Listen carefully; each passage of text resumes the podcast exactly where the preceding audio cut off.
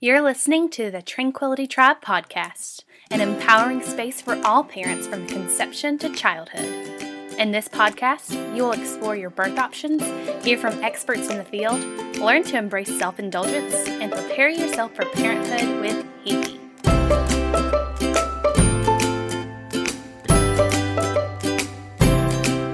She's a coffee connoisseur, lover of deep belly laughs, a big time tailgater, and your neighborhood birth junkie. From Mississippi to Massachusetts and everywhere in between, here's your host, Hiki. Hello, villagers. Happy, happy, happy Tuesday. I hope everyone is having an amazing day. And thank you so, so much for taking some of your time out of your day to spend it with me. I am so excited for today's episode. You're listening to episode number 55 of the Tranquility Tribe podcast. It is Tuesday, it's the beginning of a week. You are filled with magic. Go out and rock this week. You are a kick ass parent raising kick ass kids who are going to radically change our world for the better. I can just feel it. Thank you so much for all you do for your family, your kids, and our world. Without further ado, let's jump into today's episode because I just can't wait any longer. Today's guest is someone I hope so dearly that we become actual real life friends. I have gained immense respect and gratitude for her in just our short time of knowing one another. I met her on Instagram, that gram world, huh? And through another friend, Sarah Bivens, from episode number 13 of the Tranquility Tribe podcast. I usually don't share birth stories on here, but every now and then you come across a human that you just can't possibly pass up. I'm so excited to share Rachel Cunningham with y'all. When you hear her birth stories, she has three of them, you will be blown away at her strength. She is the epitome of always pushing yourself further and truly believing in yourself. She's here to share her emergency cesarean birth, a vacuum assisted VBAC, and a precipitous HBAC.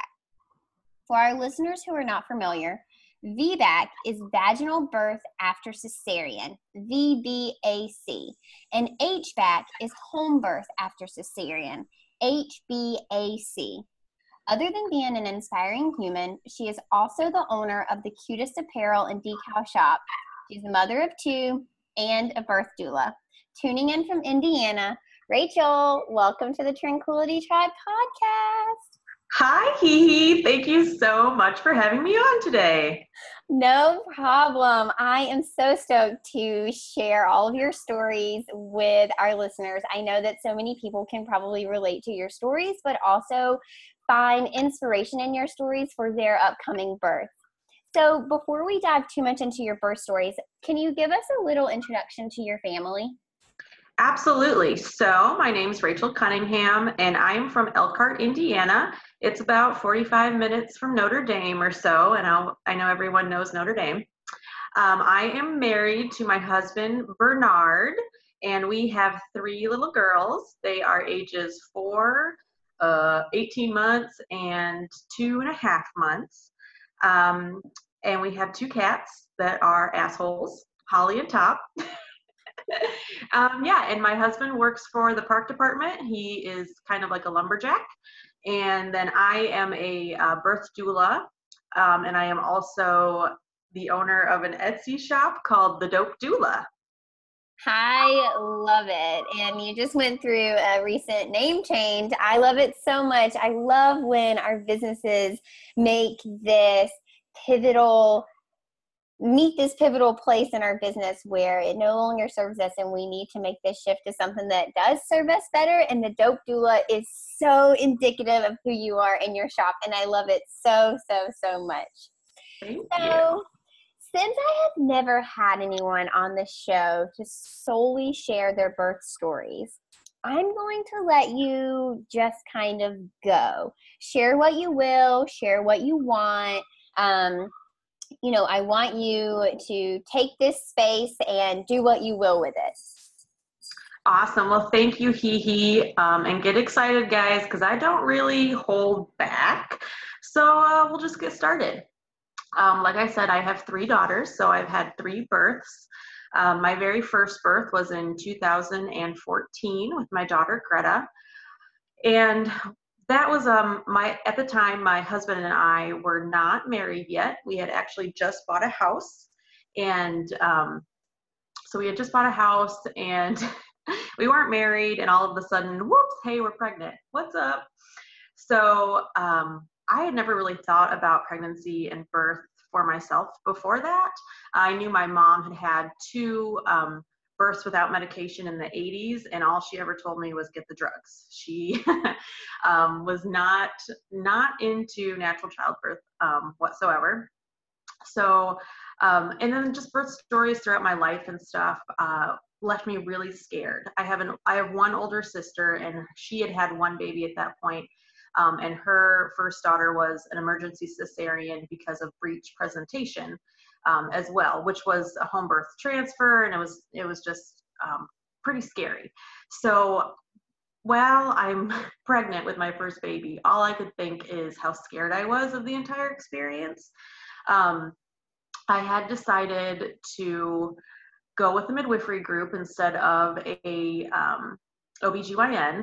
Uh, however, I picked a practice that also coupled with an OBGYN, and they have like a rotation of six midwives. Um, so you kind of just get whoever's on call for your birth. Um, I also, at some point during my pregnancy, watched that movie everyone watches, The Business of Being Born. Uh, and instantly I was like, no Pitocin, no epidural, you know, all the crunchy things. So, and I didn't really do much research besides that. I um, I took the birth classes at the hospital, which I now know um, just kind of teach you how to be a good patient. They don't really teach you birth education, but I didn't know that at the time, and I didn't know even what um, questions that I should be asking. I thought I was I was doing all the things and I was being totally prepared. And I had the little app on my phone that told me how big my baby was. And I did the hospital um, education series and all of that. And, and I did a birth plan. So fast forward to uh, baby time. I went one week over my due date. Um, and let me tell you guys, if you have not gone post dates, that magical, mythical due date, it is a total mind game. So by the time you get a week overdue, you're like insane. I was insane. I wanted that baby out. I cried like every single day. I swore she was never coming. It was just a big old hot mess at that point. So that's where my like emotional aura was at. And um, so I'm a week overdue almost. Um, actually, I was like five days overdue when it started, and it was a Saturday morning. And I woke up and I thought, uh, I think something's leaking down below. Uh, and I thought maybe my water had broken because I'd never had this experience before. So I went into um, the hospital. I called the midwife and she said, Well, why don't you come in and we'll check and blah, blah, blah. So I go into the hospital and they check you in, they do all the paperwork, they put on the wristband, you do all the things, they check you into the computer system. Um, and then my um, I believe it was a nurse on on the floor. I Actually ended up doing the check and checking to see if my water had broken, and it had not.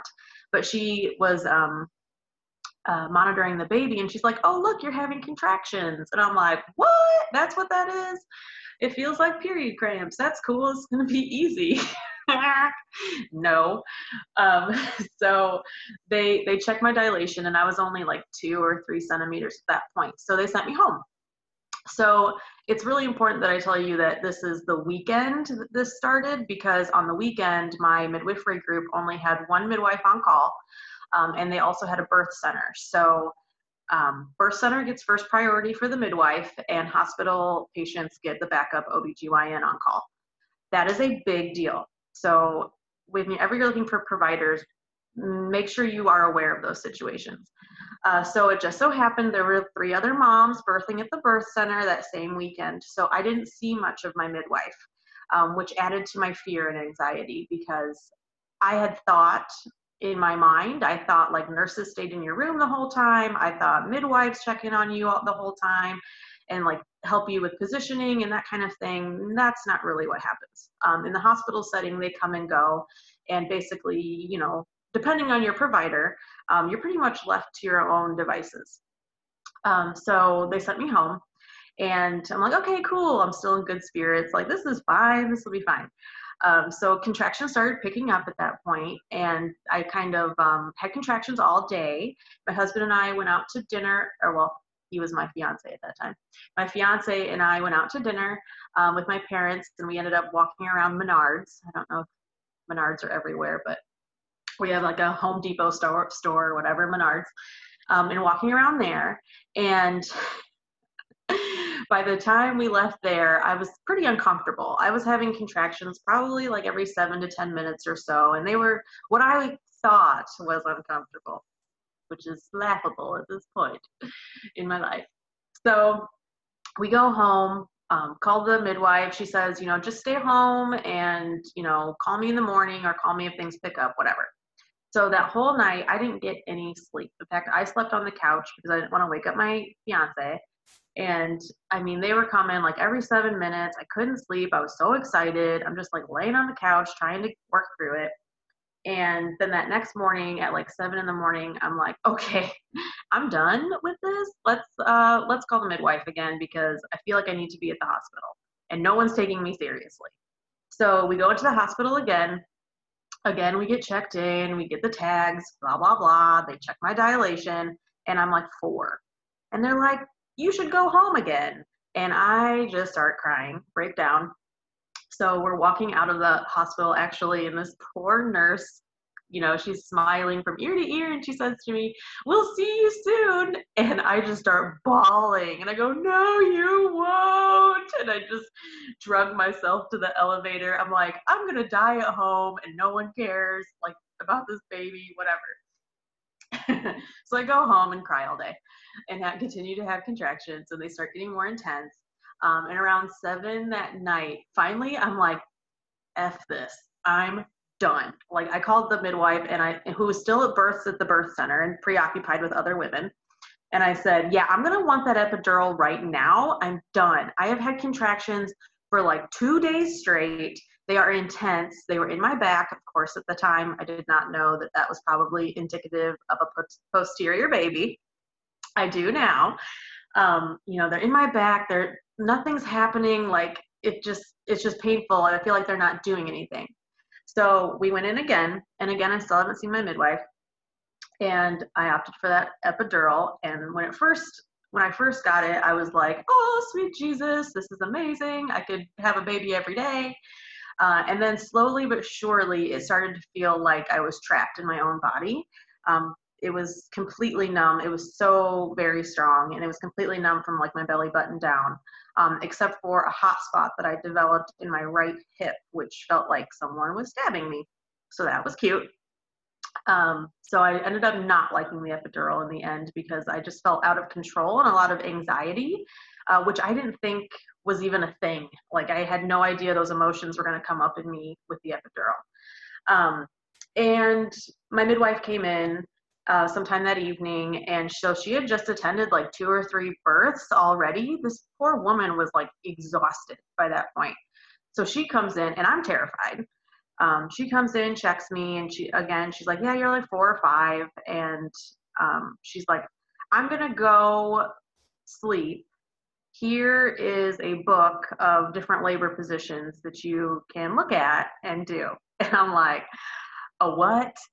oh hell no right like she goes back and goes to sleep and i'm just like well that's it i give up i'm gonna die like great so and i ended up actually just going to sleep um, and then at some point in the night i think around 11 o'clock a nurse comes in and says she wants to start pitocin and all i knew was business of being born equals pitocin is the devil so I'm like freaking out. My husband is asleep on the couch. That poor man is like, it's the first time he slept in like 48 hours. And I could not wake him up to save my life. I threw everything with in arm's reach at him on the couch and he still didn't wake up. So I'm like panicking about making this Pitocin decision by myself. I didn't know what questions to ask. And I thought, you know, they know best. So whatever, let's just do it. I want this baby out. So they start pit and um, she didn't respond very well to it. And so I labored throughout the whole night, and she just kept not responding very well. Her heart rate was dipping, and, and she did not like the pitocin contractions. Of course, she didn't, because they are very intense. Um, and so then that next day, the next morning, um, I was checked by my midwife, and I believe at that point I was like eight or nine centimeters. And she says to me, you know, she wants to break my water. And so she's sitting there at my vagina with the crochet hook. And she says, I'm so tired, I can't even think straight. And then she broke my water. And I was like, panic mode, right? So she breaks my water and then she goes off call and the new midwife comes in. Like all of this happens within an hour. And the new midwife comes in and my baby's heart rate is tanking. Um, it is not looking good at all. And so at this point, I'm like nine, nine, almost 10. Um, like I had a small lip and cervical lip. And she, my midwife, I said, you know, can I try to push? And she says, yeah, yeah, you can try and push, I guess. So I pushed twice. And on the second push, um, about like five people burst through the room. And the OBGYN on call starts like just shouting orders. And he's like, C section right now. We're going to a C section. So obviously, my baby's heart rate had like flatlined at that point. Um, and he's like, you know, we're going down for a C-section. He's like, he said, and I don't even know to this day what he gave me. I should ask for my op reports, but um, he gave me something. He said, I'm going to give you this drug. If it stops your contractions, we will take you down to the, the OR. If it does not stop your contractions, we're cutting you open right here. So that's a good way to make me panic, right? Like I'm not already panicked. So I'm sobbing. I'm shaking so hard. I am like pounding that little button they give you for the epidural. I'm like, give me more juice. What the hell? So I start signing all these papers. I don't even know what they were. I didn't read them. Like, you know, I'm just panicked. And they rush me down to the OR. I'm separated from my husband. Um, he's getting scrubbed up and I'm in the operating room with the uh, anesthesiologist and all the team. And we get into the room, and all of a sudden, my OBGYN's talking about his trip to Cedar Point, which is an amusement park near me. And I'm like, uh, are you kidding me? I thought this was a life and death emergency, and now we're talking about Cedar Point roller coasters. Okay. Um, so then my husband's reunited with me, and they do the C-section. It didn't take very long at all, and um, my baby was just fine, and she was taken to the warmer. And then afterwards, um, I barely remember it, honestly. Um, I, I just remember feeling really, really queasy as they started to um, sew me up. I started throwing up. And so I'm laying on the table, and you got your arms out like Jesus, and you're pinned down, and I start throwing up. And I just, I remember my last thought before I passed out was, I'm going to die because no one sees that I'm choking on my own vomit. And so that was not fun. Um, so then what had happened after I passed out is they put the baby on my chest and wheeled me into recovery. And they kept, my husband tells me that they kept trying to get her to latch on and nurse while I was passed out. Uh, and it wasn't working. And um, so finally my husband spoke up and said, you know, enough, you know, leave her alone. Let's just let them sleep. Uh, so it ended up that I ended up sleeping for about four hours before I woke up and, and got to meet my baby really for the first time. I do remember at one point um, very clearly, I woke up at some point during that four hours and my mom was sitting in the room and she just looks like she's on the edge of her seat. And I just start crying and I said, Someone hold my baby. And my mom was like so excited. She's like, Okay, I'll hold the baby. And she like runs over and like picks up my daughter. And then I pass back out. Um, so that is kind of my first birth story uh, in 2014. And, you know, not everybody would see that as a traumatizing experience, but for me, it really was. Um, I didn't, I didn't feel like I had been saved. I felt like I could have done things differently from the beginning to prevent what had happened. Um, so through that, I had a lot of PTSD and postpartum depression for about six months um, after my daughter was born. And I started thinking to myself, we knew we wanted to have a large family. And I started thinking to myself, like, there has to be another way. There has to be something different. So I started listening to this podcast called the um, To Raise Questions podcast. It's a birth doula podcast by um, the Birth Doula Training Organization To Labor, um, put on by Therese Hakoun, who is like my spirit animal. I love her. Um, I totally fangirled all over her when I did my doula training. um, and so I decided that's what I want to do. That's what I wish I would have had. I wish I would have had a doula to help me um, when nurses or, or midwives or OBs couldn't be there to help me with positioning and that kind of stuff. Um, like I had said, she my first baby was posterior, and I think a lot of um, my problems stemmed from positioning, which I didn't know. But you never know; it could have been something else. We don't know, but that's my theory on it. Um, so I did my um, To Labor training then that spring. Uh, um, I'm sorry. So that was 2014. Did my training in 2016, the spring of 2016. So took a year off um, of baby things.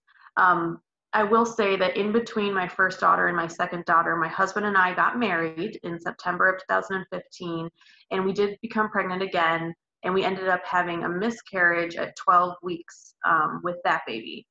So now I'm going into, so that was um, winter of 2015. Spring of 2016, we got pregnant again with my second daughter. Um, but I had just gone through another very traumatic experience. Um, the the miscarriage for me was complete, like completely blindsided me, and um, I had had taken Cytotec to um, help the miscarriage, and it was it was just a whole uh, pretty traumatic situation. So going into my VBAC, now my headspace again is fearful that I'm going to lose the baby. Um, I'm worried that my body is broken. I've had this C-section. I've had this miscarriage. I didn't have a lot of faith in my own body. Um, but I knew I wanted it to be different. So I get pregnant in the spring of 2016. Um, I hired my doula, uh, who ended up being my doula wife, as I like to call her, because we ended up being super close. Um, and we actually back up for each other now. And I just love her. She's this ethereal earth goddess, and she's so great. Um, shout out to Jessica Stakowitz of Sacred Birth Services in um, Michiana. Love you, girl. So anyway, I hired my doula, and I ended up actually switching providers during, during that pregnancy three times. Um, I had gone back to the to the midwife group that I had birthed my first child with, and I kept hearing the words, "We're going to let you try, or you can try to VBAC," what they call a TOLAC, um, trial of labor after cesarean. And I did not like that word, try. I was going to have a VBAC, and I wanted all of the support to do that. Um, so I also kept hearing they would I would go into my my appointments and they kept like putting into their computer like beep boop beep boop your chance is 60% of a successful VBAC and I'm like okay how about you look at my face first of all? You don't know anything about my body. Like what magical numbers are you putting into your devil box to tell me what it is I'm doing? Um so I did not like that. And I also was not comfortable with the fact that they did not have an anesthesiologist on call 24 7 at that hospital. So I also kept hearing if you don't get an epidural, we will have to open you without anything on the table. Like they were using complete scare tactics and fear mongering. It, it was ridiculous. So I ended up switching providers. I wanted to have a home birth that time, but our insurance was not going to be covering that, and we didn't want to pay out of pocket. So again, health insurance dictates the birth experience that you have, which is sad. Um, so I went to a different hospital with a 24 uh, 24 hour anesthesiologist and a midwife group that was only three midwives. So I was more likely to have my, you know, have someone that I knew and to, to come to my birth. And they also had a backup OBGYN. So that pregnancy is pretty uneventful. Everything went pretty smoothly. Um, and she was a December baby. So we're starting to get to the end of um, the pregnancy. And like I had said, my first baby was born exactly one week overdue. Um, and I thought, second babies come faster. So at like 37 weeks, I am ready. My bags are packed. That was dumb because one week comes and one week goes past my date, my mythical due date. So I'm a week overdue again. And um, with VBACs, they make you see, uh, make you in quotation marks, um, they make you see the OBGYN to do a non stress test and just check on baby and start talking about options because that's what we want to do when you're overdue. We want to add more stress to you by talking about inductions or repeat cesareans. Great idea. So anyway, I go in for my non-stress test. I had seen the midwives this whole time, and then now I had to see the OBGYN on call. Um, my stress test went absolutely fine. You know, baby was looking great. I was looking fine. I just hold on to my babies. That's just what my body does. Um, everything was a-okay. Um, and I went in to see him, and he wanted to check my dilation. And I said, okay, you can check my check my dilation. So he ends up doing a cervical check, and he I knew right away as he was inside of me, I knew that he was sweeping my membranes. And I didn't say anything, I was in shock. And he finished the exam and he said, Okay, so I went ahead and swept your membranes.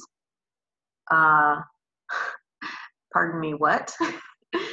so, yeah, he swept my membranes without my consent, without my knowledge. Um, he did not ask beforehand. He did not talk to me about the pros and cons of sweeping my membranes or the complications that can come for that, or the fact that he could have broken my water very easily right there and we would have had some terrible situation going on.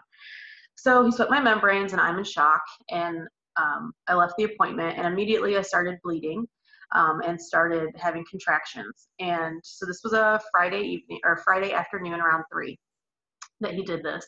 And so I go home and I had these really weird contractions then all that evening and all through the night. They were just sporadic. They were like hard. They they were very painful, but they weren't consistent. They weren't getting longer, stronger, and closer together. So again, here I am in this weird labor pattern, just like the first time. Um, also, I'd like to say he didn't check like my baby's positioning or anything. He didn't palpate my belly or anything before he just swept my membranes. He asshole.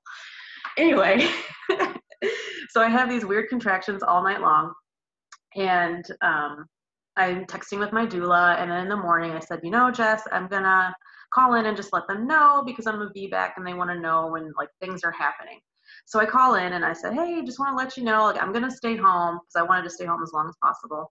Um, I'm gonna stay home, but I'm having some contractions, blah blah. And they're like, oh, the midwife on call says, why don't you just come in? We'll check you out, see how you're doing, listening to baby, because you're a VBAC. Uh, and then we'll send you back home. No worries. It sounds like you're not in active labor. We'll just check in and then you can go home. So I went. Mistake. So I go to the hospital and I go into triage, right? And there is a um, resident in triage, um, a burly man that's, I don't know, maybe my age, and he looks scared as hell. It's probably like his last week on rotation. You know, he is just not not feeling super comfortable in the maternity ward. But he's in my triage and he comes in to check on me and the nurse checks me and she's like, I think I was maybe three centimeters at that point. Right? So I'm like, okay, cool, I'm gonna go home. And the resident's like, no, I think you should stay. And I'm like, uh, who are you? No. Uh, and he checks me in. So he checks me into the hospital, and he talks to the midwife and says that he recommends I stay. And I get checked in. And I don't know if for listeners who haven't birthed in the hospital before, once you're checked in, it's kind of like jail. Like you're not getting out. So I'm checked in and I go back to my room and the midwife comes in like an hour later and she's like, she checks me and again I'm like three centimeters still and she's like, Why are you here? I'm like, I don't know. Why am I here? And she's like, Well, you're here now. We can't really uncheck you into the system. So guess we're having a baby. And I'm like, Super, thanks. This is starting out great. So I labor in the morning and around 11 o'clock or so, so this is Saturday now, around 11 o'clock in the afternoon, I call my doula to come visit with me because they had, the midwife had come in, she started talking about Pitocin, she started talking about, you know, things needed to move a little faster, blah, blah, blah, and I start panicking again. So I call Jess. Um, and like a shining beam of light, she comes to my birth, and we did the shower and we did the tub, and contractions are really starting to pick up, and I'm starting to get into active labor. Um, and my midwife checks me again a few hours later, and I'm uh, six centimeters. So, woo, hallelujah! I'm six centimeters on my own with no epidural. Awesome. So then she says, okay, you know, I'm gonna let you labor and come back. So she leaves for about four hours, and then right before she's gonna switch off call, she comes in, checks me again, and four hours later, I'm still six centimeters. And I lost my mind at that point. I and again, nobody was talking about baby position, but whatever. um, I lost my mind. I'm like, you know what, dude, I am done. Like, get me the epidural. I'm working so hard. Like, I thought I had even gone through transition at this point, um, which I had not. And after having my home birth, again, that's kind of laughable what I thought was transition. Um, so I get the epidural and I sleep through the night. And then we wake up in the morning and uh, around five, let's see, she was born at 5.30. So um, so at some point in the morning, then around three or so, uh, I wake up and the baby's heart rate again is dipping and not doing well. And I have had epidural. I'm stuck in the bed. Um, I did ask for. I I was very clear with the anesthesiologist that I did not like having zero feeling. So he gave me what he calls a walking epidural. Um, don't get me wrong, you are not walking anywhere, homie, but it, you can still feel the contractions. Uh, you, I felt sensations and things like that and I can move like my feet and things. Um, so it was very different. And so my baby's heart rate is dipping again. And my OBGYN comes in then at that point, who was on call with the midwife, because if you're a VBAC, you have to have an OBGYN on the floor. And he comes in and he says, You know, I'm going to give you an hour, but this baby's still really high and um, she is not responding well to these contractions and you know we need to get her out. So he's like we're gonna we're gonna try another hour. Um, and i think i was like no okay so this is before i start before i start pushing. I'm sorry. So i reached full dilation and then um, he said that after i had been pushing for two hours. So i'd been pushing for two hours and her heart rate was dipping with each contraction. And he comes in and says you have an hour to push her out or we're you know we're to have to go back for another c-section. I will give him some props even though I hated him 24 hours before that, he was like, I really don't want to give you a C section. I don't want to do this. I know she can come out vaginally. You can do that. Like, he was very encouraging. So, that I really appreciated. Um, so, he's like, one hour. So, I turn into crazy mama bear and I go, put me on my hands and knees right now. And because I was pushing on my back, of course, with my epidural and everybody's like, oh, I don't think that's a good idea. Um, you're not very stable. Like the nurses say this, and I'm like, get it. Oh, get me on my bed or on my hands and knees now. I was like, the fire came out of my eyeballs. And I get on my hands and knees and I just push that baby down like there was no tomorrow. With each contraction, it was like World War Three, like up in that room. So he comes back in an hour later and he's like, okay, you got her down far enough that I think I can get a vacuum on. Do you want to do that? And I was like, yes, hurry up, let's do this, you know? So he puts the vacuum on her, and again, her heart rate's not great. Um, but, and I will say this about him as well, he um, was very gentle with the back the vacuum. So he, if you don't know what a vacuum is, it looks like this. It doesn't actually like a Hoover vacuum. Um, it looks like a suction cup type of device, and he puts it on top of the baby's head. Um, and then what he would do is, as I would push, he would just hold her there because she kept going back up the birth canal. So he, I would push her down. He would hold her until my next contraction, and then I would push her again. Um, so I think we did like three pushes or so like that before she was out, and she just came like flopping out, um, whole like head, body, everything, at like one time. And I remember when she came out, like I will never forget what she looked like. I looked up and she was just like this limp blue baby. And like at this point, I had seen quite a few births um, through my births and through birth doula business and stuff. And I thought, that's not good. That is not a baby that is doing good. And I thought, oh my, oh my God. So they took her over to the warmer and they ended up doing like resuscitation. And I think she was over there for like, it seems like two seconds in my mind, but my husband told me it was like five minutes. Um, and then after that, she came to my chest. So that's the birth story with number two. And at the time, I just kept thinking, I'm so lucky. I'm so lucky. I had this beat, you know, she came out my vagina. That's all I wanted. Um, and as time passed, I realized like things could have gone differently with that one too. Like there's so much I could have learned from that. And, you know, so much I wish I would have done different and things that I had second guessed. Um, and just where I was like mentally being in the hospital, I knew that I just didn't want to be there. Um, so fast forward after number two, now it's 2017, um, and my birth doula business is taken off like a rocket, and I'm doing like two or three births a month. And in June, so six months after I had my baby, in June, I had um, three births, like back to back, beautiful, wonderful births. And um, I kind of threw an egg and got pregnant uh, unexpectedly. Like, y'all, TMI, but I didn't even have my period back yet. I was still exclusively breastfeeding, and all of a sudden I'm pregnant. Oh, what? So I didn't even like have time to process this last pregnancy. I was working, I was still attending births. Um, so, uh, fun fact I was working as a birth doula. I was also working as an events coordinator for the Parks Department. Uh, and I had started this Etsy shop. So, what the hell am I doing with my life? I've got two kids and now I'm pregnant. It was just pandemonium. So, um, but with that pregnancy, I knew I'm like, yeah, I'm not going to go anywhere near the hospital. Okay, thanks. I don't care if I have to pay a penny a day to the midwife in town. That's what I'm doing. Um, so I hired this amazing, amazing uh, set of midwives, um, Star Bontrager and Kate Shantz, and they are just so great. They do home birth, and I can't even tell you guys the difference night and day between my prenatal care. Um, I would go in and they would spend an hour with me. First of all, it wasn't like a hot, like a medical type setting either. Like she had like a fuzzy blanket on the bed, and it was just so warm and inviting, like a home. Um, and she, we would spend an hour together, and we would just chat. And of course, at this point, like I know birth workers in the area, so we started out as like kind of friends anyway. Um, but that's really what it grew into is like a, a friendship and a beautiful like relationship and i felt so comfortable with her um, with both of them.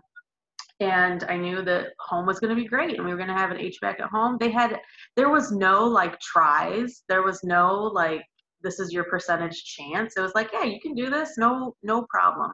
Um, we did have a backup plan of course. Uh, you know emergency backup plan for the hospitals if something were to happen. But um, we all felt perfectly confident being at home so fast forward to this spring of 2018, and we were expecting our third little girl.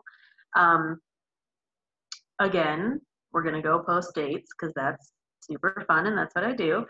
So even longer than number two, we get to. So uh, my second daughter was born at 10 days, and 10 days came and went. And so at this point, I'm like almost two weeks overdue. And again, I had tried to be very intentional with this pregnancy about not giving a crap about my due date and who cares? Like, you know, you're going to go to 42, just go with it. But of course, you pass that date and you're like, oh, what the hell, man? I'm so done. And I was so big. My first baby was seven one. My second baby was seven pounds six ounces. And I felt like I had a 13 pound baby inside of me. Like my stomach was ripping apart. My back was so hurt so bad and everyone kept saying like it was all in my head. I didn't look any bigger this time, blah, blah, blah. I'm like, yes, I am Shamu. I am huge. So I'm huge and uncomfortable and overdue.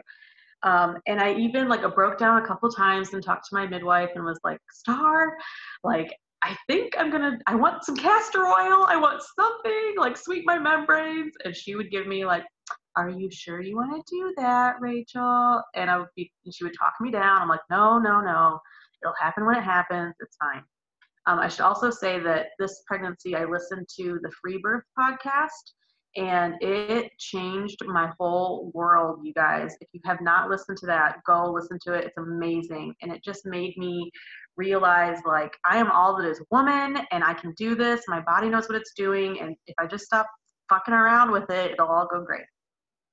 So I'm not going to do any induction methods, but I'm overdue. And my husband and I decide at, um, let's see, so we're at 13 days over my date, and we decided we're going to go to the zoo that day. I'd had um, Braxton Hicks on and off for like weeks because I Braxton Hicks throughout all my pregnancies. Um, so I'd had lots of contractions and stuff that thought I thought was going to turn into labor and never did. Or uh, um, what is the word I'm looking for? Prodromal labor is the word I'm looking for, where nothing's really happening, but um, you're still having contractions. So, I mean, things are happening, but you're not dilating. So, um, we decide that morning I'm having some contractions. They're like five to 10 minutes apart, but not super steady. and we decide to go to the zoo, just us two, and drop our kids off with my mother-in-law um, to see if we can walk this baby out. So we go to the zoo, and I had like let my birth team know.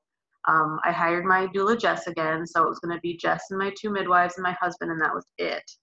Um, so I let them know, you know, things were kind of happening, but we'll see. So we go to the the zoo and walk around, and everything like dies. And I will also say that my doula wife, Jess, told me that she was on her way to another birth. And I swear, you guys, as soon as I knew that she was like on her way to another birth, my contractions stopped. Like my body was like, nope, you're to wait for her, which sounds crazy, but totally is what happened. So we go to the zoo, nothing happens, and I'm like, oh my God, what if I have my baby next to the alpacas? Like that would be so embarrassing. Let's go home. So we we go get lunch and I did what I tell all of my clients not to do, and I ate the entire world. I ate fried green beans and quesadillas and uh, cheeseburgers and um, like chocolate pie, chocolate peanut butter pie. You guys, I ate everything. And I always tell clients, like, eat something light, like some fresh fruit and some protein, a little cheese stick. Nope, I ate everything that was going to be terrible if labor happened because I was like so mad. I was like, forget it. I'm just gonna eat whatever I want because this baby's never coming. Well, that was and that was stupid. so we I eat the whole world. We go home. We pick up our kids from my mother-in-law's house and we go to my parents' house who live on a horse farm. And so we go to the farm because my husband's like, you need to be distracted. Like you're a hot mess, girlfriend. So we go to the to my parents' house and we walk around the farm and we like go rock hounding with my daughters and like just kind of hang out. And I'm having contractions, but nothing crazy, you know, nothing consistent. And we get back and we're having dinner at the house, and all of a sudden during dinner, I'm like, I need to go home. I need to go home right now. And I just start crying. And I don't know what this like weird emotional wave just hit me. And I had to be home right then. And I got like really antsy and cranky. And I like, I need to get out of this house right now. And I just wanted to be in my home and took all my kids, my two kids, and back went back to the house. Hindsight, the if you learn anything, it's if you get that feeling, leave your kids with the babysitter. Okay. Don't take them with you because that's where the story gets real crazy. So we go home, we put the kids to bed. It's um, I don't remember what day of the week she was born, but so it's it's an evening time. I think it was a Thursday, and put all the kids to bed, and we ended up like I'm kind of having contractions still, so I said, Boomer, my husband, we call him Boomer. Um, I said, let's let's put the sheets on the bed just in case. I'm like, she's not coming tonight, but let's do it just in case, because I don't want to ruin our bed so we put the sheets on and stuff. And at this point it's about oh 11 o'clock or so at night. Everybody else is asleep. My husband is playing video games in the living room. And i'm like okay i'm going to listen to my hypno birthing track and just get some sleep. And i had texted my whole birth team. I'm like guys i'm still having weird contractions but nothing that's stopping me or like bringing me to my knees. I'm just going to go to bed. And everybody's like great idea. Get some rest you know drink water whatever so I lay down in bed and I start listening to my Hypnobabies track. And I was probably listening to it for about 10 minutes or so. So at this point, it's like midnight and, um, or a little after midnight. And I'm like listening to it and like trying to drift off to sleep. And all of a sudden, my water breaks. And you guys, I had never had that happen before. My water had never broken on its own. So, like, nothing's going on. And all of a sudden, whoosh, it was like the Red Sea just comes out of my vagina and all over our bed. and I'm like, ah! Start freaking out. I throw my big pregnancy pillow so that it doesn't get all disgusting. And it's all over the bed. And I get up and I had let out this like squeal of, like, it didn't hurt, but it surprised me. And so I let out this really loud squeal and it woke up my 18 month old. Okay, so my 18 month old wakes up scream crying. My husband's in the living room. He like runs to get the baby, and I start yelling, like, my water broke, my water broke. And I had this feeling, I just knew. I'm like, okay, I need to tell him everything he needs to do before the first contraction hits because shit is about to go down. And we had nothing ready, you guys. We had not blown up the birth tub because we have two cats and they're assholes, and I knew that they would pop it. Um, and like we had the kit ready and stuff, but we didn't think this baby was coming tonight. So he runs in to check on the 18 month old. The 18 month old has shit her pants everywhere, poop everywhere. So he's like trying to clean up that, and my first contraction hits. And it was like a Mack truck just ran me over. It was instant transition. And I just start yelling like it's so funny because my my Hypnobabies track that I listened to like 30 seconds before that was like, "You are calm, you are centered, you are in control," and I just start screaming, "I'm not in control! I'm not in control!" And it was that I have never felt a contraction like hit me the way that that did. So I start like I'm panicking because I'm like he can't call anybody because he's dealing with the poopy diapers. And so I start texting my birth team and I said my water broke and everybody, I could see the text back. We're like, that's wonderful. Go to bed. Get some rest. Call us if you need us. And I text back, please come now. And everybody's like, okay. And then I don't know what happened to my phone after that. I crawled to the bedroom or to the bathroom and I like try to get into our tiny little porcelain tub and get some kind of water on me while I'm like screaming with each contraction. My husband called my parents to come get the kids. Um, and so it's like one o'clock in the morning, calls my mom to come pick up the kids. And in the meantime, my three year old wakes up. So she comes down and she starts bawling hysterically because she just hears me screaming. Like there was no build up to this labor. It just was like, boom, we're having a baby right this second. So she's crying. The 18 month old is crying. They are in the living room holding on to each other, like crying together. Oh, those poor things. They're probably traumatized for life and my husband puts on trolls as loud as possible so that it like drowns out my screaming. Um, so i hear like poppy in the background just like singing her heart out like get back up again is blaring through the door and i'm like turn off the fucking trolls right? My poor husband. So he's trying to take care of them and blow up the birth tub because i'm screaming get the birth tub get the birth tub! So he's scrambling trying to blow up a birth tub, which was completely like that was not going to happen at that point. Um, and my mom shows up then like half an hour later and she comes into the bathroom and i'm just on my hands and knees totally naked like mascara running down my face like i had planned to like look pretty during this birth and that was not happening. I look like a hot mess y'all. So she comes in and she's just you could see the panic on her face. And i said you know i kept screaming i want drugs! I want drugs! Like just like that. And of course you know remember she's had these two medication free births and she's like pro drugs pro hospital get all the things. And she just kept saying do you want me to call an ambulance? Do you want me to call an ambulance and i thought at this point i'm like no one's coming. Everyone told me to go to sleep and they're probably all sleeping and i'm to have this baby by myself. And i said I, I kept saying i don't know i don't know.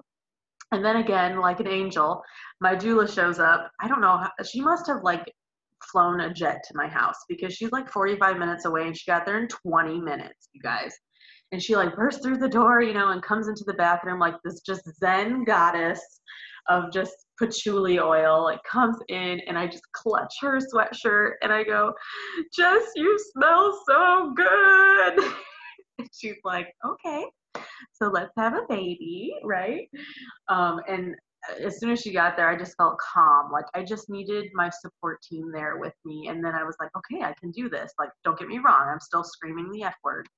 Um, but I knew I could do it at that point and that I wasn't going to be alone. Um, I thought, like I kept saying to my birth team, well, if I have a free birth, I have a free birth. If you don't make it, you don't make it, whatever. Because I had always had these like super long labors. Um, and I had never anticipated a precipitous labor. Um, so when it came to it, all of those emotions left, and I was like, I want my team right now. Um, so my doula shows up, and then shortly later, my midwife shows up. My mom took the kids home, and my midwife comes into the bathroom and I, I had had no vaginal checks at this point. I was, um, which my midwife was great with. She's like, I know you have a vagina. I know it works. You're fine. Um, and I said I didn't want any checks at all for the whole labor, but I had never gone this fast um, because at this point, you guys, it's been an hour. So everybody showed up between two and two thirty. Um, my water broke at one. They were there at two and two thirty. Um, and I'm like, if I'm four centimeters, I am dying. I am like someone just stabbed me because I'm dying. Um, so she like just barely gently puts her her hand into my vagina and she goes, "Oh, okay. So you're 10 centimeters and that's a head." and you just do whatever you want, hun. And I'm like, okay. So I just start, like, I let my body go and just start pushing with each contraction, and it felt so good. Like, I realized that I had been holding in pushes. That was that feeling. So I just let my body go and start pushing. And um, I pushed for, gosh, like an hour and a half or so. Um, we moved from the bathroom to the bedroom, and I pushed on my hands and knees. I pushed on my side. Um, and it ended up, I actually um, finished pushing and got her out on my back, which I never thought I would want.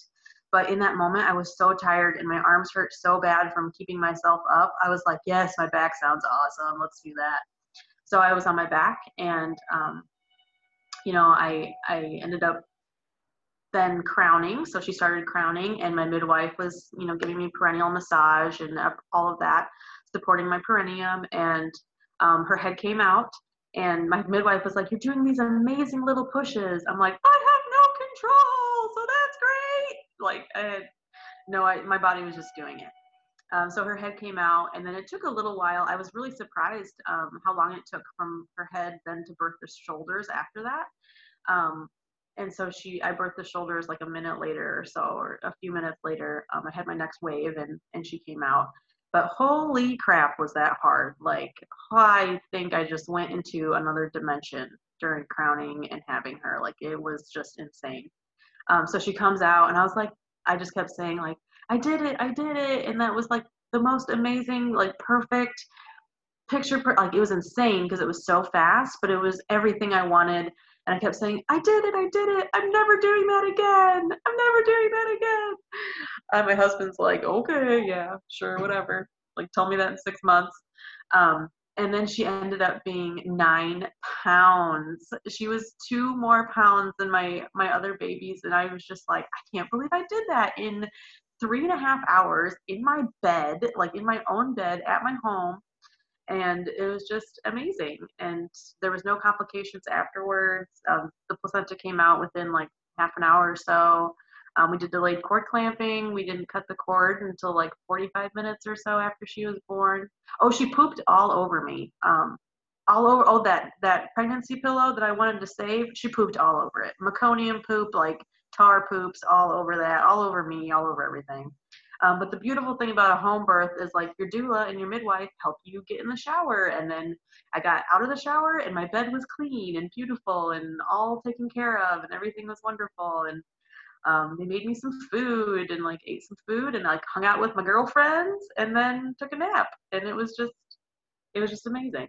So yeah, that's it. Those are my three insanely different, insanely wild uh, birth stories.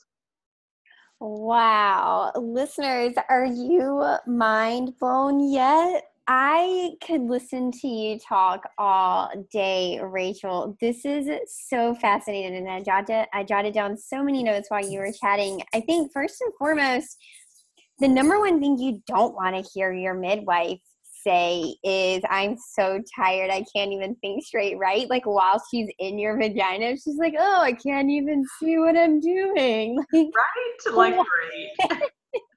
That in itself is mind-blowing. I also love how you refer to due dates as this myth- mythical thing. Um, it, it is so mythical. You know, I like to call it a guesstimated due date.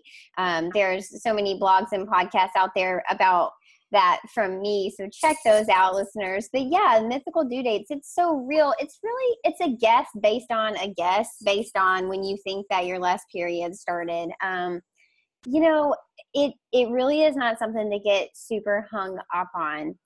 Next, I have the horrid story of your doctor giving you a membrane sweep without your consent and it never fails to shock me straight down to my core that when you hear a woman telling her story of having something done to her during birth without her consent, we use the same language and the same demeanor as sexual assault victims when they are retelling their tragic stories. Um, so, if that doesn't tell you that sex and birth are so intricately connected, then nothing will. There is just something about that part of our body and being in full control of your genitals and knowing exactly what's going on down there um, you know in all humans whether you're male or female no matter how you identify being in control of your genitals and not having anybody done down there that you didn't say okay that is huge and i think it's something that is stripped from so so many people and it it leaves a huge hole in my heart for sure. Um, your emergency c-section. So i think this place that you found yourself of signing papers hastily that were shoved in your face and filled completely with fear, but also confusion, but also not actually knowing what's happening. So you're just kind of blindly trusting your healthcare providers to know what's going on. I think that is something that also so many birthing people find themselves in that same situation. And I, I, think unless you know that that's a possibility, you might not have ever considered that that might happen to you. You might not have ever considered that it might be something you need to be prepared for or something that, you know, at least is in your realm. I try and prevent people from going into hospitals like guns blazing, like, I will not do any of your things, like, you're evil, but I have to have my baby here type attitude, because that doesn't do anybody any good, right? Like, you're not serving yourself you're not serving your baby or the process or the hospital staff or your doula or your partner like no one gets served with that attitude mm-hmm. but i definitely do try and keep people prepared um, but if you if you don't know then you won't be prepared right exactly it's that fine line of walking between um, you know trying to stay loose and comfortable and surrendering to your birth experience as well as um, speaking up for the things that you want and also um, advocating for yourself and knowing all of your options. It's a hard line, and that's why you need to birth where you feel the most comfortable, whether that's hospital, whether that's home, whether that's birth center.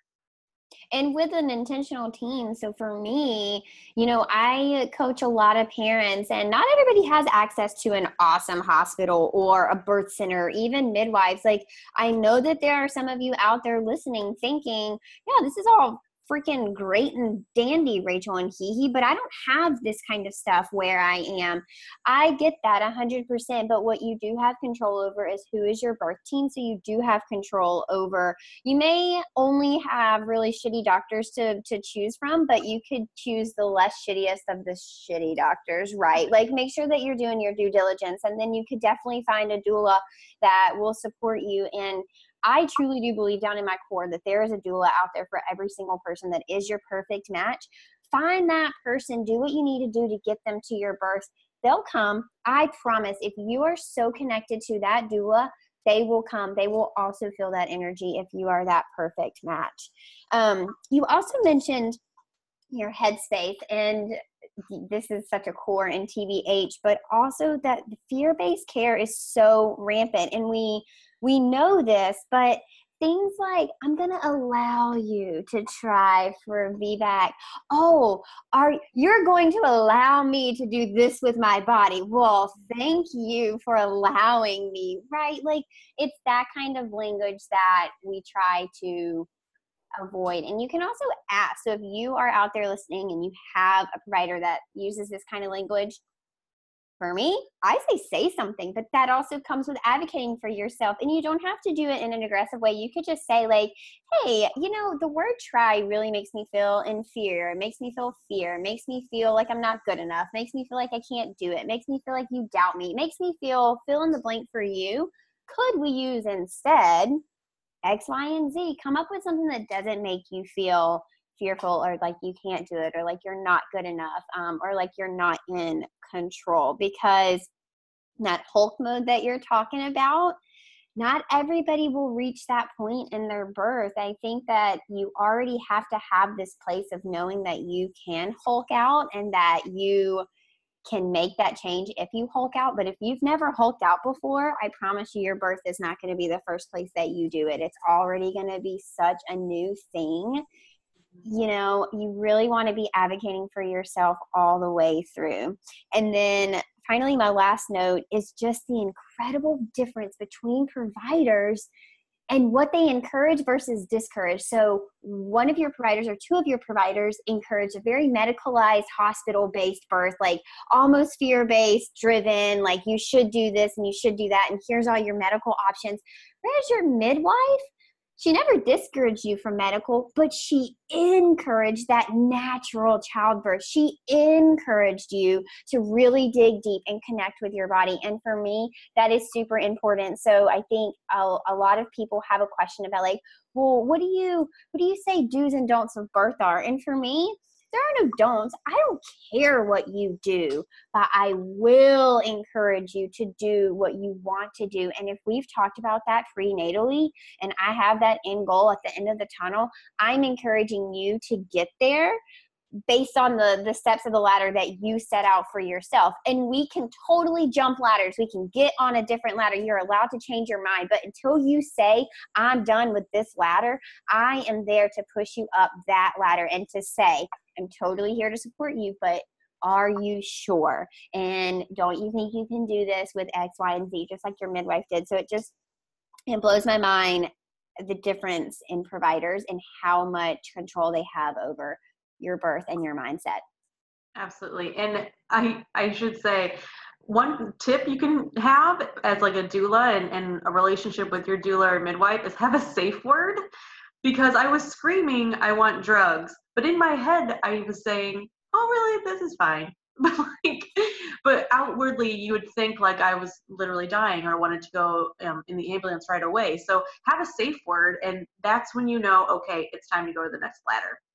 Absolutely. I have a safe word. Well, I offer it to all of my clients. Not everybody does it. I, I did just support a family that um, were big hikers, right? And they had climbed um, Mount Washington, and it was the hardest climb that they had ever done. But their goal is to climb Mount Everest. And so we kept comparing that this is just not Washington. You've already done this. Like, you can do it. You can get to the top. You already did it.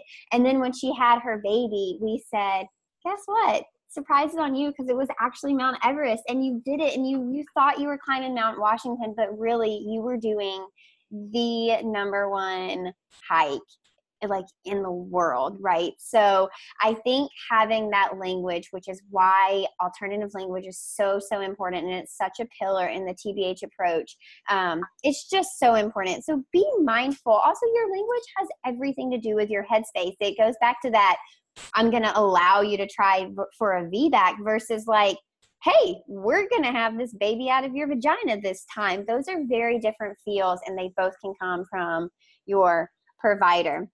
I also want to note that you said, my body is just doing it, which is such an important reminder for all of our listeners out there. You know, we've talked about the fetal ejection reflex before your body will just do it. You do have to be in a place of surrendering and you do have to be in a place of understanding that your body is capable. But if you let it, your body will really just do it. So, Rachel, all of your births for me feel like an up level. So you had your emergency C section and you learned a little bit and you moved on to your next birth and you were able to narrow down a little bit